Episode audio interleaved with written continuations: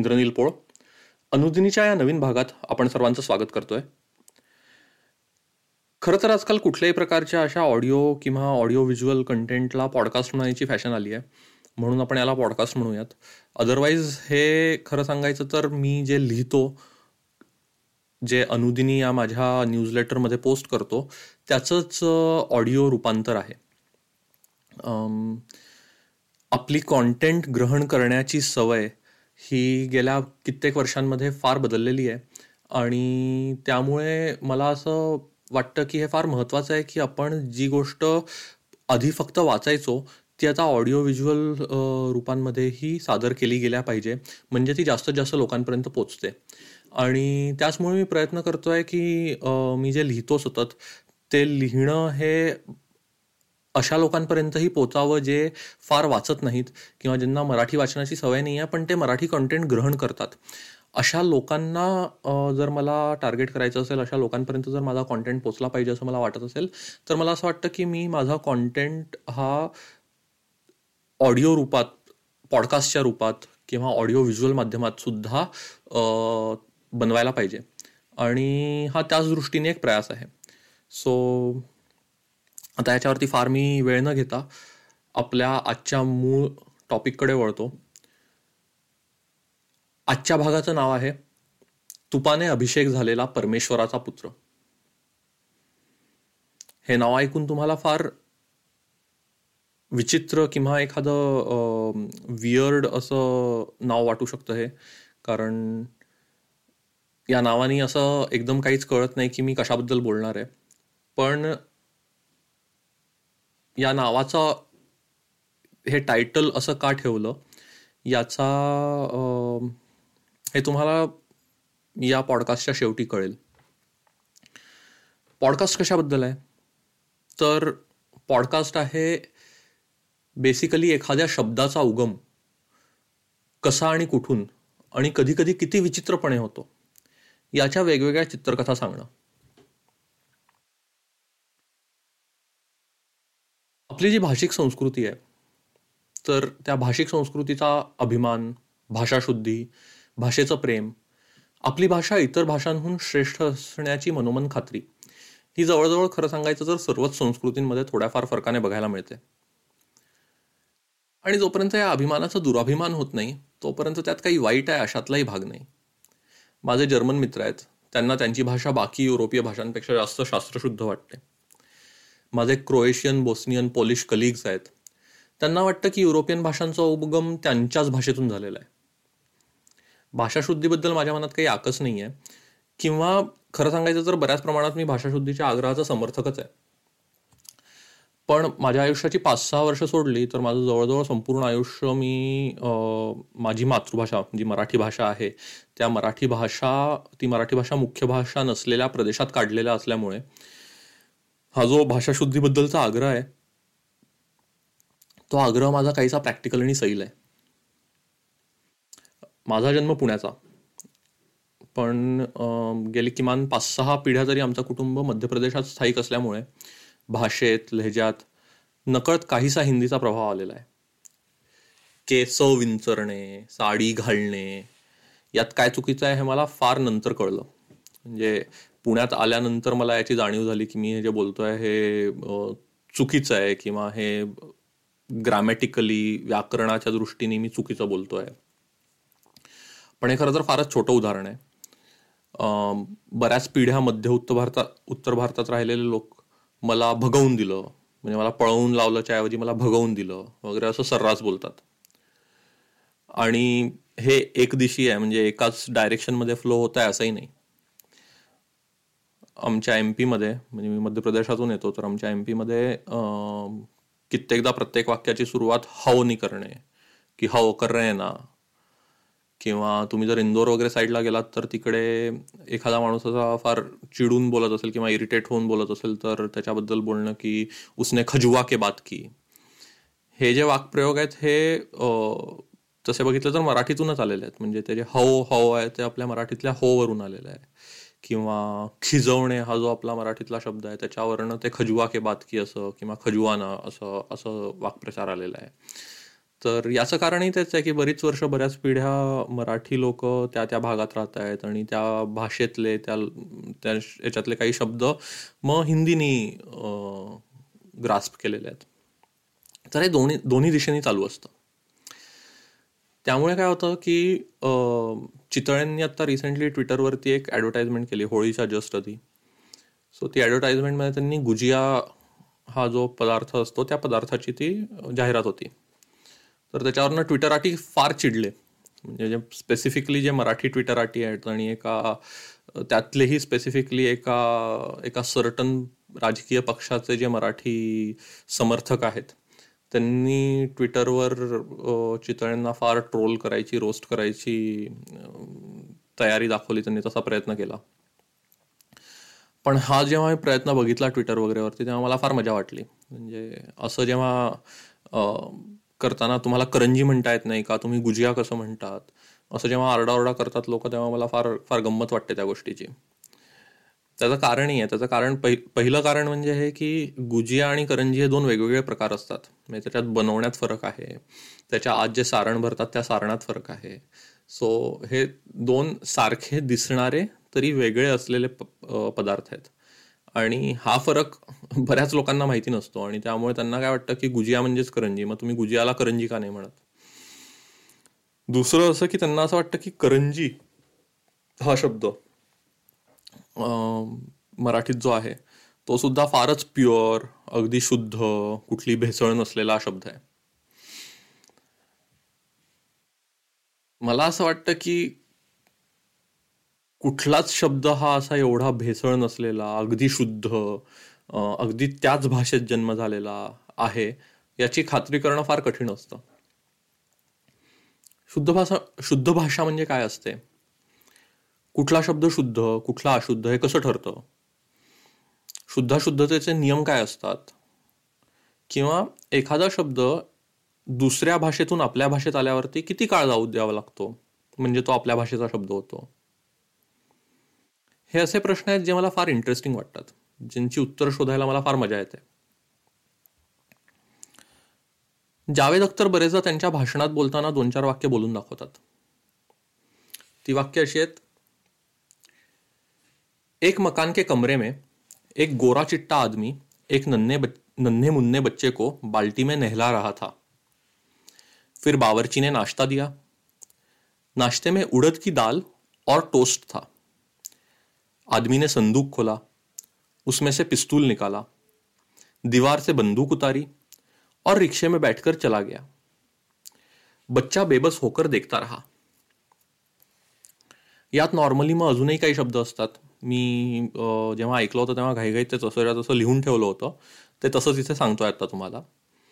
पण हे असं पूर्ण दोन तीन ही दोन तीन वाक्य वाच वाचून किंवा सांगून जावेद अख्तर म्हणतात ही वाक्य तशी ठीकच आहेत. म्हणजे यात आपल्याला काही फार असं वेगळं वाटत नाही. हिंदी किंवा उर्दूमधली साधारण सोपी वाक्य आहेत. आणि मग ते एकेका शब्दाचं मूळ सांगू लागतात. एक मकान के कमरे में गोरा चिट्टा आदमी, एक नन्हे मुन्ने बच्चे को बाल्टी में नहला रहा था। मकान, अरबी, कमरा, इटालियन। गोरा चिट्टा मधलं चिट्टा, पंजाबी। नन्हा, गुजरातीच्या नन्होवरून आलेलं। बच्चा, फारसी। बावरची, टर्किश। नाश्ता, फारसी। उडद, तमिळ। टोस्ट, इंग्रजी। संदूक, टर्किश। पिस्तॉल, इंग्रजी। बंदूक टर्किश रिक्षा जापानी बेबस संस्कृत. आता यावर तुम्ही असा तर्क केला की हे फक्त हिंदी उर्दू मध्येच आहे.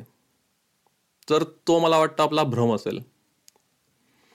मराठीत सुद्धा प्रत्येक वाक्यात असे कितीतरी शब्द काढता येतात. म्हणजे शब्द पण सोडा. मी म्हणेन की मराठीतली आडनावं जरी घेतली आपण तरी पारसनीस सबनीस फडणीस पेशवे ही जी सगळी आडनावं आहेत ही सगळी फारसीतून आलेली आहेत. पारस नवीस सब नवीस ही सगळी हुद्दे होते पद होते त्या त्या काळातले. आणि त्यांची आडनावं झाली. आणि आता ते पारस नवीस पारसनीस सबनीस फडणीस अशा सगळ्या आडनावांमध्ये कन्वर्ट झालेली आहेत.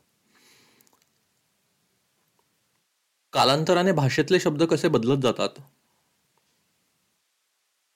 याच एक इंटरेस्टिंग उदाहरण मला पेगी मोहनच्या वांडरर्स मर्चंट्स आणि किंग्स या पुस्तकात मिळालं. पेगी मोहन ही भाषाशास्त्रज्ञ आहे. तिचं हे जे वांडरर्स मर्चंट्स आणि किंग्स नावाचं पुस्तक आहे फार इंटरेस्टिंग पुस्तक आहे. त्यातल्या सगळ्याच गोष्टी पटतात किंवा पटाव्यात असा भाग नाही आहे त्यातही एक सर्टन म्हणजे तिनी तिने ज्या तिची जी थॉट प्रोसेस आहे किंवा तिचं जो तिची जी विचारसरणी आहे त्या विचारसरणीला धरून लिहिलेलं ते पुस्तक आहे. त्याच्याशी मी पूर्णपणे एग्री करत नाही. पण त्यातला काही काही भाग खूपच इंटरेस्टिंग आहे. आणि त्यातले जे तथ्य आहेत किंवा त्यातले फॅक्ट्स आहेत त्या आहेत तशा आहेत. सो त्यांच्याशी त्यांच्याशी फारकत घेण्याचं किंवा त्यांना त्यांच्याशी डिसएग्री करण्याचं काही कारण नाही आहे सो ते उदाहरण काय होतं त्याच्यावरती आपण बोलूयात जरा. ते उदाहरण म्हणजे तिने तेराव्या शतकात एक रामचरितम नावाचा मल्याळी भाषेतला ग्रंथ आहे. त्या ग्रंथाचं ते उदाहरण दिलेलं आहे तिने. तर त्या रामचरितममध्ये एक वाक्य आहे. तेराव्या शतकातलं वाक्य सांगतोय मी तुम्हाला किंवा त्या त्या काळातलं वाक्य आहे ते. ते वाक्य असं आहे की आणि मी आता या वाक्यात चूक करू शकतो मला मल्याळम येत नाही. त्यामुळे मी हे तिन्ही जसं लिहिलेलं आहे त्यांनी रोमनाइज्ड स्क्रिप्टमध्ये लिहिलेलं आहे हे वाक्य. त्यामुळे त्याचं प्रोनाऊन्सिएशन त्याचं उच्चारण मला जसं जमेल तसं मी करायचा प्रयत्न करतोय. त्यात चुका असू शकतात सो त्याच्याबद्दल मी आधीच माफी मागून टाकतो जर मी त्यात काही चुका करत असेल तर. पण ते वाक्य असं आहे वेंतर कोणता? नयनाकी विनवर्क? अमिताय उल्लीळ सांतीसर मुनिवर तेतुम तनिमळी कात्तलाकी हे ऐकून आत्ता आपल्याला किती अर्थ कळला या वाक्याचा? किंवा या वाक्यातले किती शब्द आपल्याला ओळखीचे वाटले? आपलं जाऊ देत. म्हणजे आपण तर आपल्याला मल्याळी येत नाही. मल्याळम येत नाही आपल्याला. पण अपेरेंटली जे मॉडर्न मल्याळी बोलणारे लोक आहेत जे केरळ भागातले लोक आहेत त्यांना सुद्धा हे वाक्य कळायला खूप त्रास होतो असं म्हणतात. आता याच्यानंतर काय झालं बेसिकली की तेराव्या शतकात हे पुस्तक लिहिल्या गेल्यानंतर नंतरच्या काळात मल्याळम लिखाणातच एक नवीन स्टाईल आली. एक नवीन प्रवाह आला त्याला मणिप्रवलम म्हणतात. सो मल्याळ मल्याळम भाषेत दोन प्रवाह आहेत मणिप्रवलम आणि पट्टू. तर आपण आत्ता जे वाक्य ऐकलं ते पट्टू प्रवाहातलं होतं. मणिप्रवलम आल्यानंतर मल्याळम भाषेत संस्कृत शब्दांचा प्रादुर्भाव बऱ्यापैकी वाढला. आणि त्याच्यावरती आपण नंतर कधीतरी बोलू तेही फार इंटरेस्टिंग विषय आहे तो पण. पण तो प्रवाह मल्याळम भाषेत आल्यानंतर हेच वाक्य हेच रामचरितम कुठल्या भाषेत लिहिल्या गेलं आणि ते वाक्य कसं बदललं तर ते आपण बघूयात. हेच वाक्य आहे. दशरथांते पुत्र नायुम देवाम मारक अमृ अमृतयुम हृदयातील शांतीसेरंना मुनिकल अन्वेषिकुंना वेदसारमायुम. आता आपल्याला संस्कृतची थोडी जरी तोंड ओळख असेल आणि आपल्याला मल्याळम येत जरी नसेल तरी आपल्याला लगेच हे वाक्य ऐकून कळतं की दशरथांते पुत्र नायुम देवाम मारक अमृतयुम.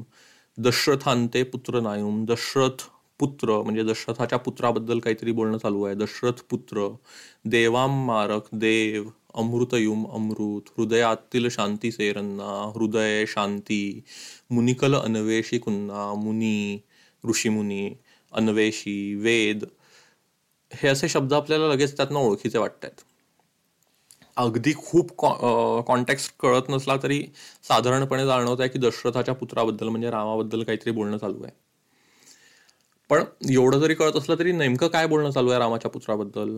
हे आपल्याला अजूनही कळलेलं नाही म्हणजे तो कॉन्टेक्स्ट मेन जो आहे वाक्यातला तो अजूनही उमगलेला नाही आहे म्हणजे फक्त शब्द कळून आपल्याला ती भाषा किंवा त्यातलं वाक्य कळतं का पूर्ण तर तसंही नाही.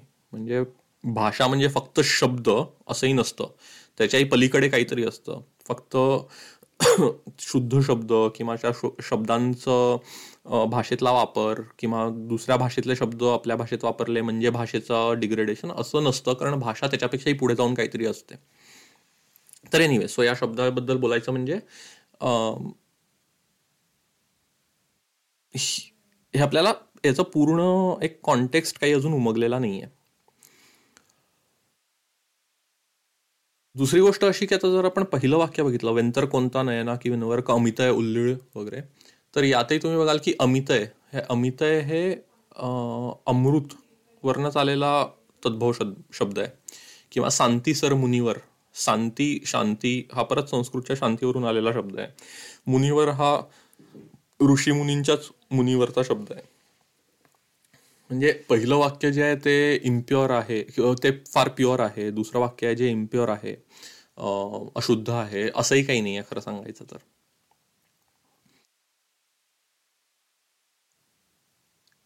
आता या वाक्याचा अर्थ बघू आपण म्हणजे या वाक्याचा जर अर्थ बघायचा असेल तर कसं? तर मी आधीच सांगितलं तसं. मल्याळम ही काही माझी भाषा नाही आहे मला ती भाषा येतही नाही. मी फक्त पेगी मोहननी जे वाक्य दिलंय जे उदाहरण दिलंय ते उदाहरण जसंच्या तसं तुम्हाला सांगतोय खरं तर मराठीत त्याचा अनुवाद करून. वेंतर कोणता? वेंतर म्हणजे सूर्य. सो वेंतन. वेंतन हा शब्द असतो सूर्य. आणि कोणता म्हणजे राजा. सो सूर्यवंशी राजा. आता हाच वेंतन कोणता? मणिप्रवलम आल्यानंतर झाला दशरथांते. म्हणजे दशरथ हे डायरेक्ट नाव येऊन गेलं त्याच्यात. सो असं ते पूर्ण मग पुढे वाक्य वाढत जातं की दशरथाचा पुत्र देवांसाठी अमृतांसारखा अमृतासारखा ऋषीमुनींसाठी वेदांचं सार जे त्यांच्या हृदयाला शांती देतं वगैरे वगैरे वगैरे. सांगायचा मुद्दा काय हे दोन्ही वाक्य सांगून? की कालानुरूप भाषा कशी बदलत जाते? त्यातले शब्द कसे बदलतात नवीन रूप धारण करतात आणि तरीही कॉन्टेक्स्ट तोच राहतो. तरीही भाषा तीच राहते. याचं हे मला फारच उत्तम आणि इंटरेस्टिंग उदाहरण वाटतं. एखाद्या शब्दाचं मूळ त्याचा ओरिजिन फारच उलटसुलट असू शकतं. असं म्हणतात ना की नदीचं मूळ आणि ऋषीचं कुळ शोधू नये. यात मला वाटतं की असा बदल करून टाकायला पाहिजे आपण शब्दाचं मूळ आणि ऋषीचं कुळ शोधू नये. आता याच विषयात मी अजून जेव्हा फार वेगवेगळ्या सोर्सेसवरनं वाचत होतो तेव्हा मला सापडलेलं अजून एक इंटरेस्टिंग उदाहरण. आणि हे उदाहरण ऐकल्यानंतर तुम्हाला कळेल की या पॉडकास्टचं नाव असं का ठेवलेलं आहे? या एपिसोडचं नाव असं का ठेवलेलं आहे? तर उदाहरण असं आहे उदाहरण आहे अलेक्झांडर बाबतीत अलेक्झांडर जो राजा होता ग्रीकचा तो जसं जसं जग जिंकत चालला होता तसं तसं तो एक एक प्रदेश पादाक्रांत करत चालला होता. म्हणजे एक एक प्रदेश जिंकत चालला होता. आणि जसं जसं तो एक एक प्रदेश जिंकत चालला होता तसं जसं त्याची सेना त्याचे ऑफिसर्स त्या त्या भागाचे जो भाग तो जिंकत होता त्या भागाचे रक्षक म्हणून रखवालदार म्हणून पालक म्हणून तिथे तिथे वसत होते. तिथे तिथे आपली वस्ती तयार करत होते. म्हणजे आता तुम्ही टर्की घ्या इराक घ्या इराण घ्या अफगाणिस्तान घ्या एकूणच पूर्ण ते मध्यपूर्व घ्या मग मेडिटेरियन ते अगदी आता भारताच्या सीमेपर्यंत सगळ्या भागांमध्ये हे झालं. अलेक्झांडरनी जेव्हा ब्यास आणि चिनाब नदी पार केली आणि भारतावर आक्रमण केलं त्यात पोरसशी त्याचं युद्ध झालं आणि पोरसला त्यात शरणागती पत्करावी लागली. हे झाल्यानंतर भारत आणि ग्रीकमध्ये सुद्धा भरपूर मोठ्या प्रमाणावर सांस्कृतिक देवाणघेवाण झाली. त्या काळात एकूणच ग्रीक योद्धांची मध्यपूर्व ते भारत इतक्या मोठ्या भागातल्या इतक्या साऱ्या संस्कृतींशी गाठ पडली ना की त्यात भाषिक सरमिसळ होणं फार अपरि अपरिहार्य होतं. या भाषिक सरम सरमिसळीच्याच मंथनातून पुढे ग्रीकच्या ज्या उपभाषेचा जन्म झाला त्याला आजचे अभ्यासक कॉयनी ग्रीक किंवा अलेक्झांड्रियन ग्रीक म्हणतात. या कॉयनी ग्रीकने ग्रीकमध्ये बऱ्याच शब्दांची भर पाडली. हे शब्द संस्कृत अवेस्तान वेगवेगळ्या मेडिटेरियन भाषांमधून आलेले होते. यातला एक शब्द होता तूप किंवा तेलाने चोळणे मालिश करणे. आता तूप हा प्रकार खरं तर ग्रीकांनी भारतातच बघितलेला असणार आहे. तुपाला संस्कृतमध्ये घृतम म्हणतात. घृतम. हे घृतम जे आहे ते त्याचा जो धातू आहे तो घृ धातू हा प्रोटो इंडो युरोपियन भाषेतलं म्हणजे जी आपली संस्कृत आहे किंवा अव्यस्थान आहे या सगळ्यांची जी या सगळ्यांच्या आधीची भाषा ज्या भाषेतून या भाषांचा उगम झाला त्या प्रोटो इंडो युरोपियन भाषेत घ्रे नावाचा धातू आहे. या घ्रे धातूपासून आलेलं हे घृ आहे. घृ घृतम सो त्या घ्रेचा अर्थ होतो एखादी गोष्ट चोळणे रब करणे घुसळणे किंवा स्प्रिंकल करणे शिंपडणे या वेगवेगळ्या अर्थछटांनी. अर्थछटांसाठी तो घ्रे हा धातू वापरतात बेसिकली म्हणजे आपण घृतम किंवा तूप कसं आलं तर घुसळतो ना आपण लोणी. त्या घुसळण्यातून तुपाचा जन्म होतो. सो त्या घुसळण्याला जो घ्रे हे आहे त्यातून तो घृ घृतम. असं झालेलं ते तुपाचं रूपांतर आहे. तर आपल्याकडे संस्कृतमध्ये या घृतातूचं घृतम झालं तुपात झालं. कॉयनी ग्रीकमध्ये या घृतमवरून एक वेगळं रूपांतर झालं ते झालं राज्याभिषेकासाठी किंवा अभिषेकासाठी. कसं काय? तर त्यासाठी आपल्याला अलेक्झांडरपासून तीनशे वर्ष पुढे जंप मारावी लागेल. तीनशे वर्ष पुढे जावं लागेल. अलेक्झांडरच्या तीनशे वर्षांनंतर मध्यपूर्वेत म्हणजे आजचा जो इस्रायलचा भाग आहे त्या इस्रायलमध्ये जुडेया नावाच्या जागी एका बाळाचा जन्म झाला. ते बाळ पुढची दोन हजार वर्ष पाश्चात्य जगात धर्माचा चेहरा मोहरा बदलणार होता. त्याचं नाव होतं नाझारेचा येशुवा. हे सगळ्या मानवजातीचे पाप स्वतःच्या डोक्यावर घेऊन जेव्हा येशुआ हा येशुआ क्रूसवर चढला तेव्हा त्या काळच्या हिब्रू अनुयायांनी त्याला म्हटलं की हा मसिहा आहे आमच्यासाठी. आता मसिहा म्हणजे काय? तर जुडायझम जो धर्म आहे जो ख्रिश्चनिटीच्या आधीपासून चालत आलेला आहे आणि ज्या धर्मात या येशुआचा जन्म झालेला होता. त्या जुडायझममध्ये मसिहा ही कन्सेप्ट जी असते ती म्हणजे असा एखादा राजा किंवा धर्मगुरू एखादा असा पवित्र माणूस ज्याचं ऑलिव्हच्या पवित्र तेलाने अभिषेक झालेला आहे. म्हणजे याला आपण इंग्रजीत अनॉइंटमेंट म्हणतो. सो टू अनॉइंट समवन अनॉइंटमेंटचा जेव्हा राज्यां राजांना पण अनॉइंट करायचं त्या अनॉइंटमेंटचा ची प्रोसेस किंवा ती पद्धत अशी होती की त्यांच्यावरती तेलानी अभिषेक करायचे डोक्यावरून पायापर्यंत. आणि मग असं म्हणायचे की आता हा हा माणूस अनॉइंट झालाय त्या पदावरती. सो तेच अनॉइंटमेंट बेसिकली त्याला मसिहा म्हणायचं जुडाइझममध्ये. तर या येशुआला तेव्हाच्या हिब्रू त्यांच्या अनुयायांनी मसिहा म्हणायला सुरुवात केली. त्या मसिहावरनं आलं मग ईसा मसीह ज्याला आपण म्हणतो पुढे. पण या येशुआचं या येशुआ मसिहाचं येसुआ मसिहा म्हणायचं त्याला येसुआ मसिहाचं प्रस्थ जेव्हा रोमन साम्राज्यात पोचलं आणि त्याचं चरित्र बायबल या सगळ्यांचं जेव्हा ग्रीक सारख्या पाश्चात्य भाषांमध्ये भाषांतर होऊ लागलं तेव्हा मग असा प्रश्न आला की या येशुआ मसिहा या नावाचंच भाषांतर कसं करायचं? म्हणजे एकतर होतं की तुम्ही त्याला येशुआ मसिहाच म्हणत राहावं. पण त्याचा अर्थ लोकांपर्यंत कसा पोचणार की याचा अर्थ काय नेमका या नावाचा? सो त्या नावाचंही आपल्याला कुठेतरी भाषांतर करावं लागेल. तर ते भाषांतर करताना येशुआचं येशू येसूस लेसियस आणि त्या लेसियसवरनं जिजस असं असं टप्प्याटप्प्यांमध्ये भाषांतर झालं. आणि मसिहा भाषांतर करताना त्यांनी त्या मसिहा या शब्दाचं शब्दशः भाषांतर केलं. म्हणजे मसिहाचा जो अर्थ आहे त्याच अर्थाचा त्याचा त्याच अर्थाचा शब्द त्यांनी ग्रीकमध्ये शोधायचा प्रयत्न केला. सो ते शब्दशः भाषांतर करताना त्याचा अर्थ काय होता की पवित्र तेलाने अभिषेक झालेला. सो तो पवित्र तेलाने अभिषेक झालेला तर पवित्र तेल तर त्यांना ग्रीकमध्ये त्यांच्या संस्कृतीत नव्हतं. पण तिथे त्यांच्या कामाला आला मग एक असा शब्द जो त्यांनी या कॉयनी ग्रीक भाषेच्या उपभाषेच्या उगमात कुठेतरी ग्रीक भाषेत मिसळून गेलेला होता. तो शब्द होता ख्रिस्तॉस. ख्रिस्तॉस म्हणजे घृतम तूप याचा संस्कृत भाऊ या संस्कृत शब्दाचा भाऊ ख्रितो. ख्रितो म्हणजे तुपाने किंवा तेलाने चोळलेला शिंपडलेला स्प्रिंकल केलेला अभिषेक केलेला असा तो ख्रिस्तोस. आणि अशा प्रकारे मग जन्म झाला जीजस ख्राइस्टचा ख्रिस्तॉस ख्रिस्तॉसवरनं ख्राइस्ट आणि मग त्यातून आली ख्रिश्चॅनिटी. जीजस ख्राइस्ट म्हणजे शब्दशः तुपाने अभिषेक झालेला परमेश्वराचा पुत्र. पण आता गंमत बघा.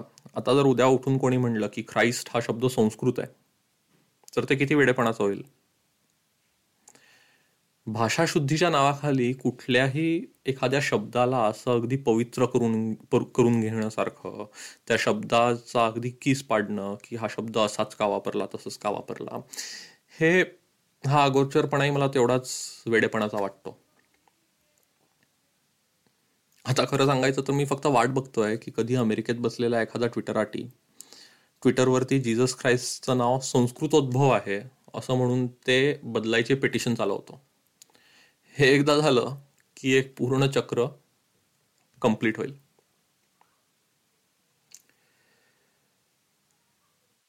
तर या विविध चित्रकथा तुम्हाला कशा वाटल्या?